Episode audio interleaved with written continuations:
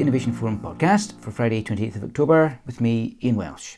A few weeks ago, and as a preview to some of the conversations that we'll be having at the Sustainable Landscapes and Commodities Conference in Amsterdam next week, I spoke with Mike Senior and Abraham Baffoe from ProForest about how landscape approaches are developing and the specific drivers for business to continue to innovate and some signposts for progress. That's all to come. First, though, is some sustainable business news, this week compiled by Innovation Forum's B. Stevenson.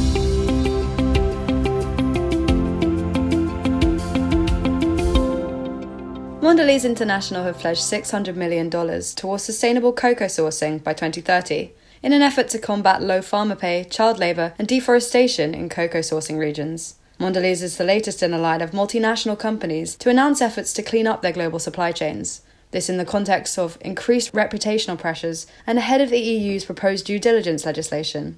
The company's Cocoa Life scheme will become one of the four pillars of its long term strategy.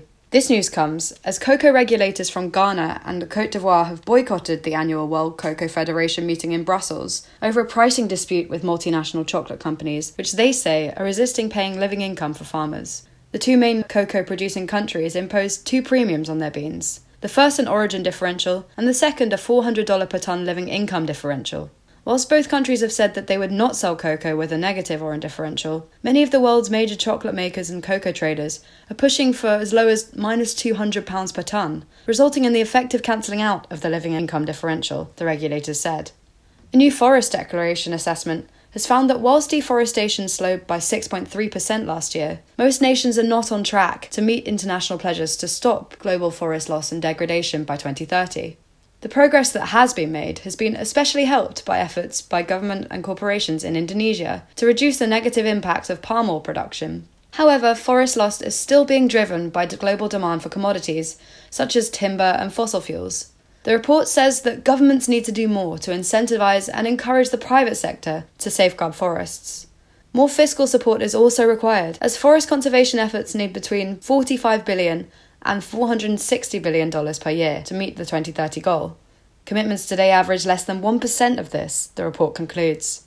Ahead of COP15, the UN Biodiversity Conference being held this December, leaders of more than 330 businesses, including H&M, Unilever and Nestle, have urged world leaders to make nature impact assessment and disclosure mandatory for companies by 2030.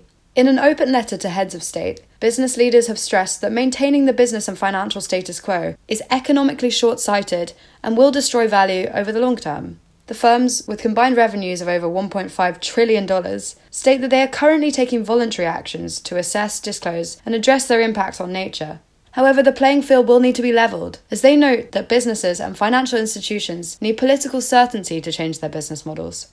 The Financial Conduct Authority has proposed new measures to clamp down on greenwashing by investment firms. Concerned about exaggerated or misleading sustainability claims, the FCA has announced a new package of measures aiming to protect consumers and improve trust, bringing restrictions on how and when terms like ESG, green, and sustainable can be applied.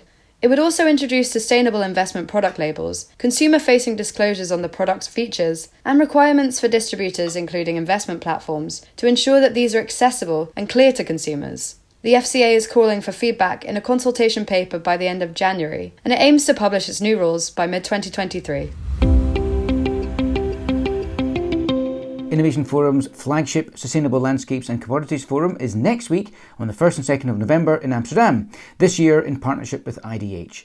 As ever, the agenda will have an emphasis on open, candid debate and discussion. And we can still squeeze a few more in, so if you want to join us and experts from Cargill, Airbus, Mighty Earth, Unilever, PepsiCo, and many others, then head to the Innovation Forum website where you can still register. Recently, I spoke with Mike Senior, Deputy Director for Conservation and Land Use, and Abraham Baffoe, Africa Regional Director at ProForest.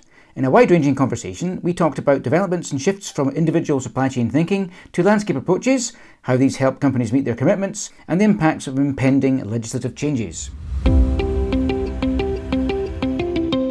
Abraham, perhaps you can start by giving us some insight into how you characterise the shift to a landscape approach from a more strictly individual supply chain one. As probably you may be aware that landscape approach is being driven by companies, government, and several stakeholders. And this is for several reasons. For example, unlike the individual supply chain approach, landscape approach provides a management framework that can integrate the actions of multiple stakeholders within a defined landscape towards a collective goal. And I think stakeholders are beginning to find that as an interesting and a great opportunity for them to work together to agree on a collective goal and then work collaboratively to achieve that goal. And again, this is also important because most issues associated with commodity production and, for instance, deforestation and other social issues are generally national or jurisdictional issues. And that by that, they require different actors to work together, including the private sector, government, civil society, and others. And so, for example, in some cases, to address deforestation, you may have to come out with a new law or regulation or a policy change. And that is something which is within the ambit of government, not the private sector. So bringing all of these stakeholders together allow you to ensure that different stakeholders do what they do best, which then complement each other's activity or intervention to deliver a common goal. Secondly, as you may probably be aware, private sector commitments have in most cases been commodity specific whilst deforestation and other social issues occur at the landscape or jurisdictional level.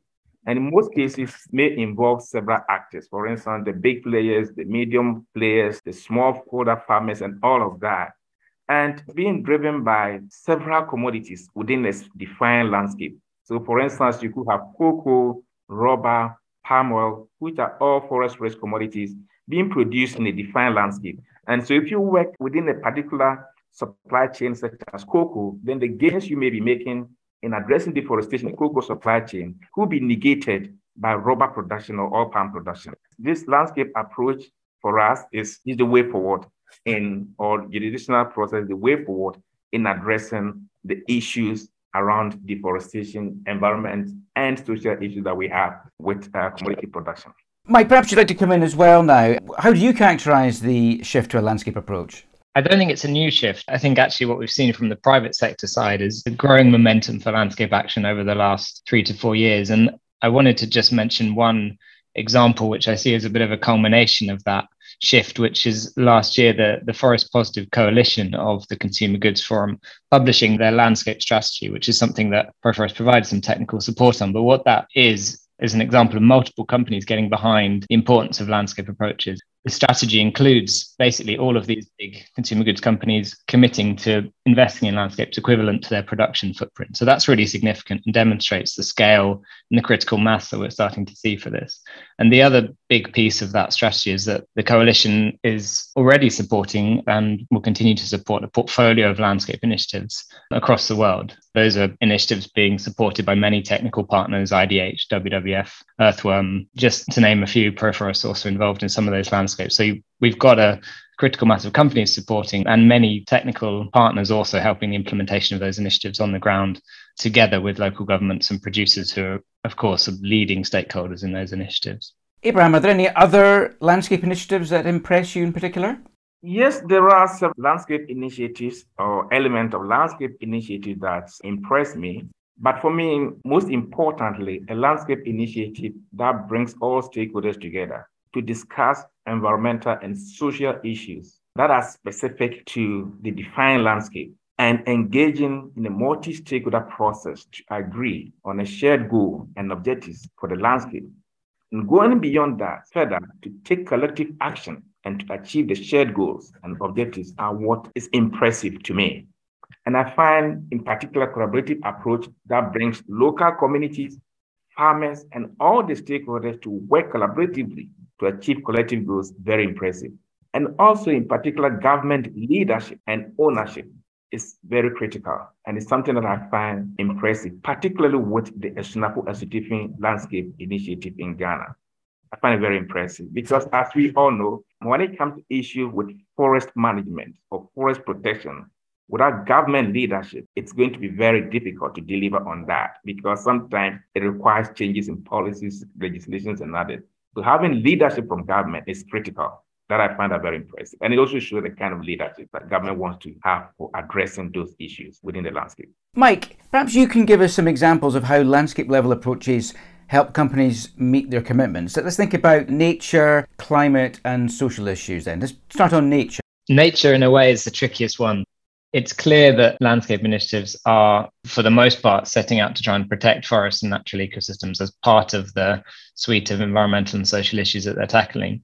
But I think from a company commitment perspective, this is the one that's still a little bit in flux. The Science Based Targets Network is working on a set of science based targets for nature, which at the moment haven't been finalized. And there's various bits of guidance in development, some of which is actually out for consultation now but what we're seeing is that companies are definitely recognizing landscapes as part of the solution to support nature. It's not quite clear from the frameworks that exist at a global level how exactly that's going to work in practice. What we can bring, though, from the landscapes that we're working in and many others is a pretty clear indication of what kind of actions are needed and what kind of contributions landscapes can make to biodiversity conservation in general, which should, if they're effective, be supporting both producer country targets under the Convention of Biological Diversity, for example, but also company commitment. We know that protecting natural ecosystems is going to have to be central to that. These are the areas that harbour the most biodiversity in nature and that will continue to bring those gains. So, any targets which most initiatives have to protect forest natural ecosystems will deliver that. I think the key question is where are those efforts focused? Many of the global frameworks that have been developed, and we've seen this a little bit with climate, are focused more on efforts within supply chains most of the standing natural forests and natural ecosystems that exist are not necessarily on farms. They're outside of farms. It depends a bit on the commodities. There are some examples where you have land banks that retain forest and natural ecosystem, but in many cases, actually, it's outside of current supply chains that the forest and natural ecosystems exist. So I think it's crucial that actually these investments continue to be made at a landscape level beyond farms to support that forest and natural ecosystem that's left, because that will help deliver on both nature and climate targets some of the frameworks globally don't necessarily incentivize companies to make those investments. I think that's quite key.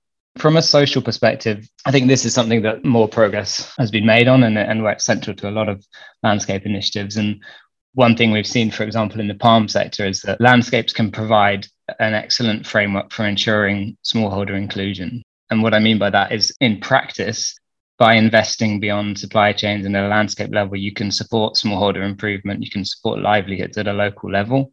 And that means helping communities and farmers meet their basic needs, but also over time to put in place action plans to get up to meeting company requirements as well. This can start with helping to meet government regulatory requirements, often as a first step. The standards for palm and MSPO and ISPO are a crucial way there of getting scale across support for farmers.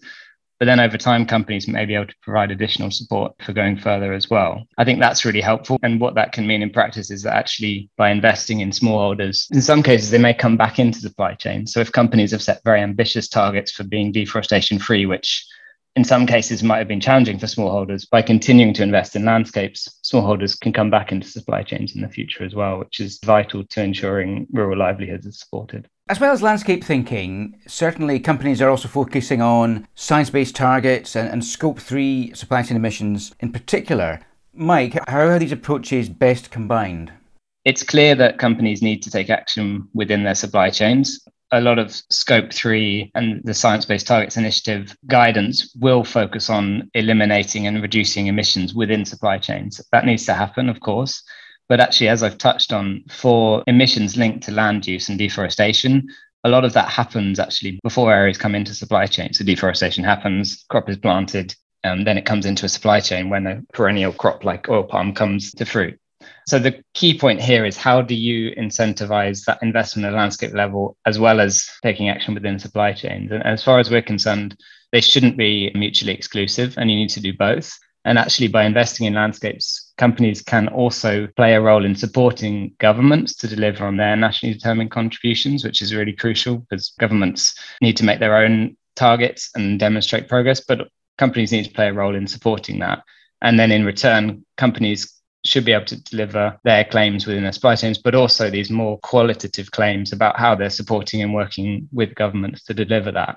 And then this has been a very sensitive topic, for example, in Indonesia, which very rightly has been wanting to make sure they have the right regulatory framework in place to ensure that they can deliver their own commitments, whilst also not disincentivizing companies to be part of collaborative processes. And I think that's coming to a point now where we're seeing some progress. Abraham, what are the specific drivers for companies that enable them or drive them to continue to invest in landscape initiatives, do you think? We are aware that a number of companies have shown interest and are working on landscape initiatives But for the companies we work with in Africa, they are more interested to invest in landscape approach for a number of reasons as we speak with them. One is that it helps them to fulfill their corporate sustainability commitment, which is critical because that's something they have committed themselves to do to ensure they remove deforestation from their supply chain, they address social issues, workers' rights, labor issues, and all of that. And they find landscape approach, which gives them the opportunity to be part of a multi-stakeholder process to identify the issues and to work together to address them as the best way to go. Again, it also gives them the opportunity to work with government to improve on regulations or mobilize investment, for example, as in the Asunafo Asutifi case. And this is also because if you look at situations or jurisdictions where companies working within their supply chains find it difficult to deliver impact because laws are not effective or enforced or comply with, then having the opportunity to work with government helps you to address that particular issue. So that's one of the drivers for companies. And then it also allows companies to combine funding and effort, even with their competitors and other stakeholders, to work together to address common goals and common objectives. The stakeholder approach, it's also something that is a driver for companies to, to get into landscape approach because that then help them build relationship with other stakeholders. And then in particular, producer companies help them to sort of retain their license to operate within the landscape where they work in because then they will get support from the different stakeholders that they work with. And as Mike earlier said, landscape approach also provides opportunity for these private sector companies to include smallholders as well as the large producers in the landscape in a situation where we have only large companies or big players in the landscape using certification approach, we know that that does not deliver the wider impact across the landscape. But having the landscape approach with all the smallholders working together to address social issues provides opportunity for them to ensure they are sourcing responsibly from that region or jurisdiction. And these are some of the attractions for companies to engage in landscape approach. What then are the right policies then and regulation that can help deliver on the, the aspects that you just mentioned? In some places where the policies or the legislations are not right, or even when they are right, are not enforced, it becomes difficult to companies to deliver their goals and objectives when they work within their supply chains alone. But then the landscape approach provides the opportunity for them to work with government to address policy issues. So that then comes to the question, your question on what a good policy looks like.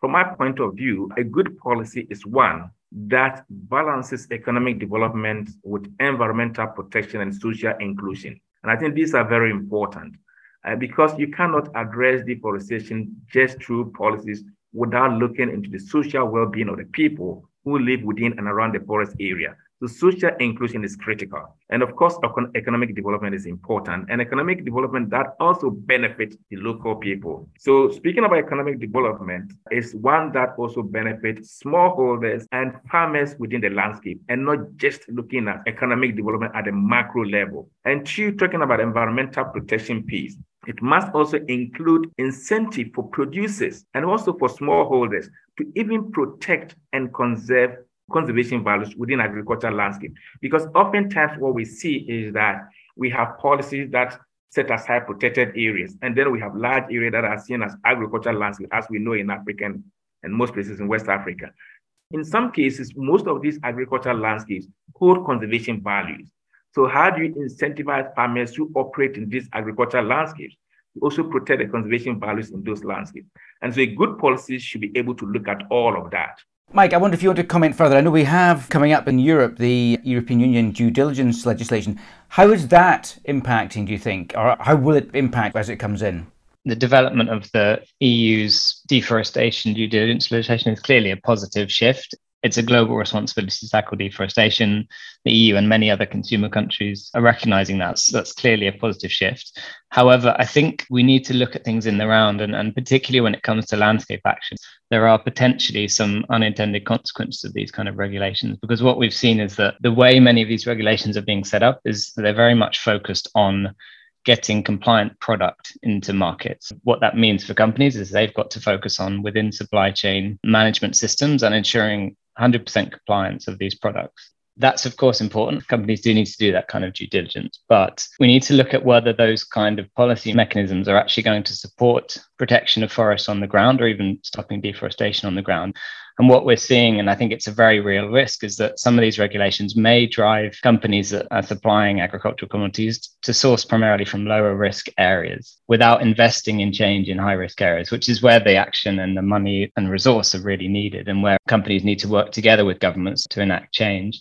And we've seen, I think, from years of action and, and learning a bit from the FLEGT process and, and the VPAs that actually you do need to work together. And these processes are complex and they take time there is a slight risk that the EU regulation and some of the others will disincentivize companies from being part of those processes if they don't allow companies to report on those contributions and get recognition for some of these contributions they're making to these wider collaborations, which ultimately are where effort is needed if we're going to tackle deforestation on the ground.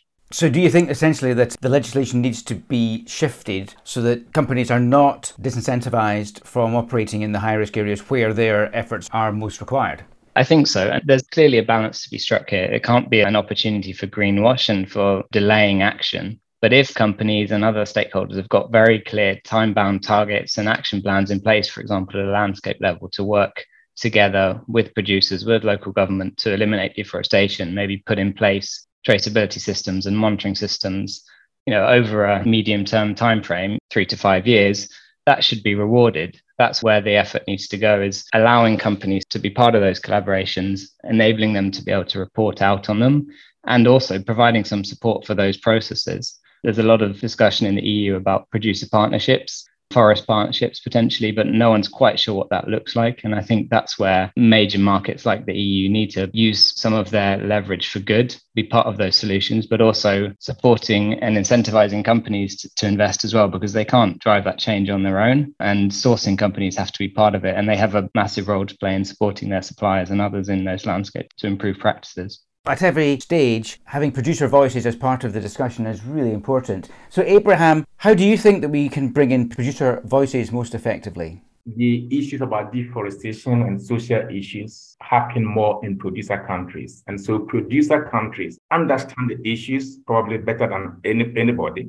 And if they understand it better, then they should be in a position or they their voice matter a lot in terms of defining policies and approaches to dealing with the issue. And therefore, their voices should be on the table when we're talking about how we can deal with these issues. And one example of the producer country voice in Africa, which I find very interesting and very important, is the African Sustainable Commodities Initiative which is a transition from the African Palm Oil Initiative to this new initiative, which is a multi-commodity initiative. And this is about 10 governments in West and Central Africa who have come together to define a single set of principles for responsible production of commodities in West and Central Africa.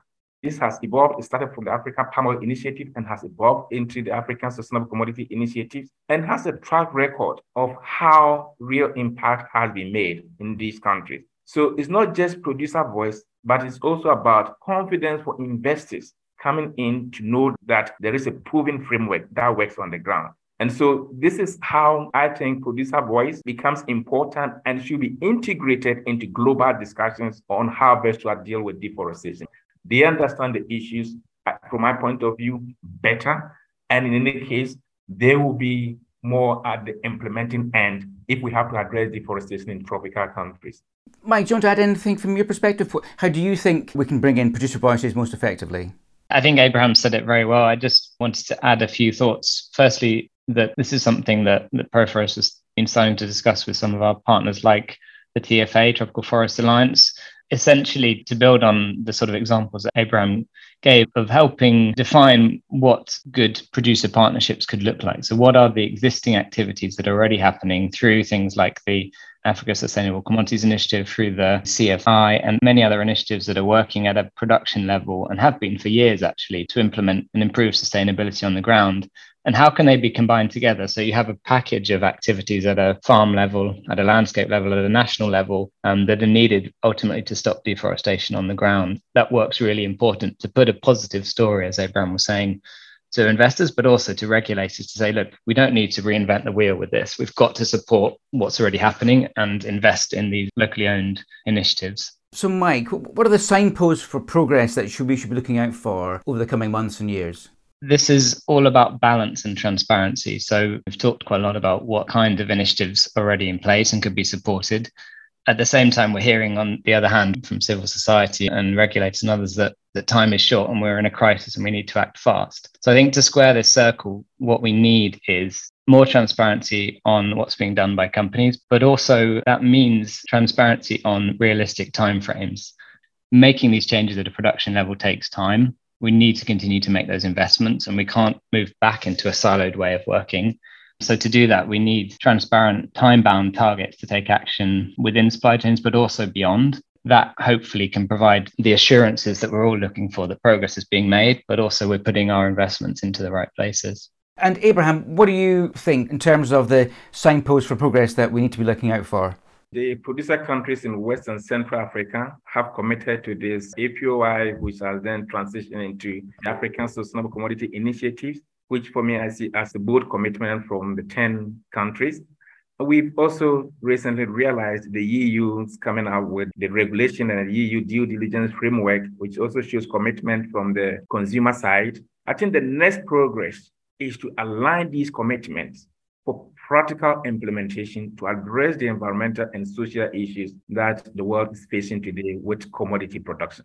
Thank you very much to you both, to Michael Senior and Abraham Baffoe, for all your insight into how the landscape approach is, is shifting and some of the unintended consequences that we need to be looking out for. It's been a fascinating conversation, and thank you very much. Thank you, Ian. Thanks. And some of Mike and Abraham's colleagues will be attending the Sustainable Landscapes and Commodities Conference in Amsterdam next week. Check out the Innovation Forum website for all the detail if you want to join us, as well as the latest analysis and interviews. And do look out for a new op ed highlighting new guidance on how to integrate action on land use change and emissions reductions. But that's it for now. I've been Ian Welsh, and until next week when I'll be reporting from Amsterdam, goodbye.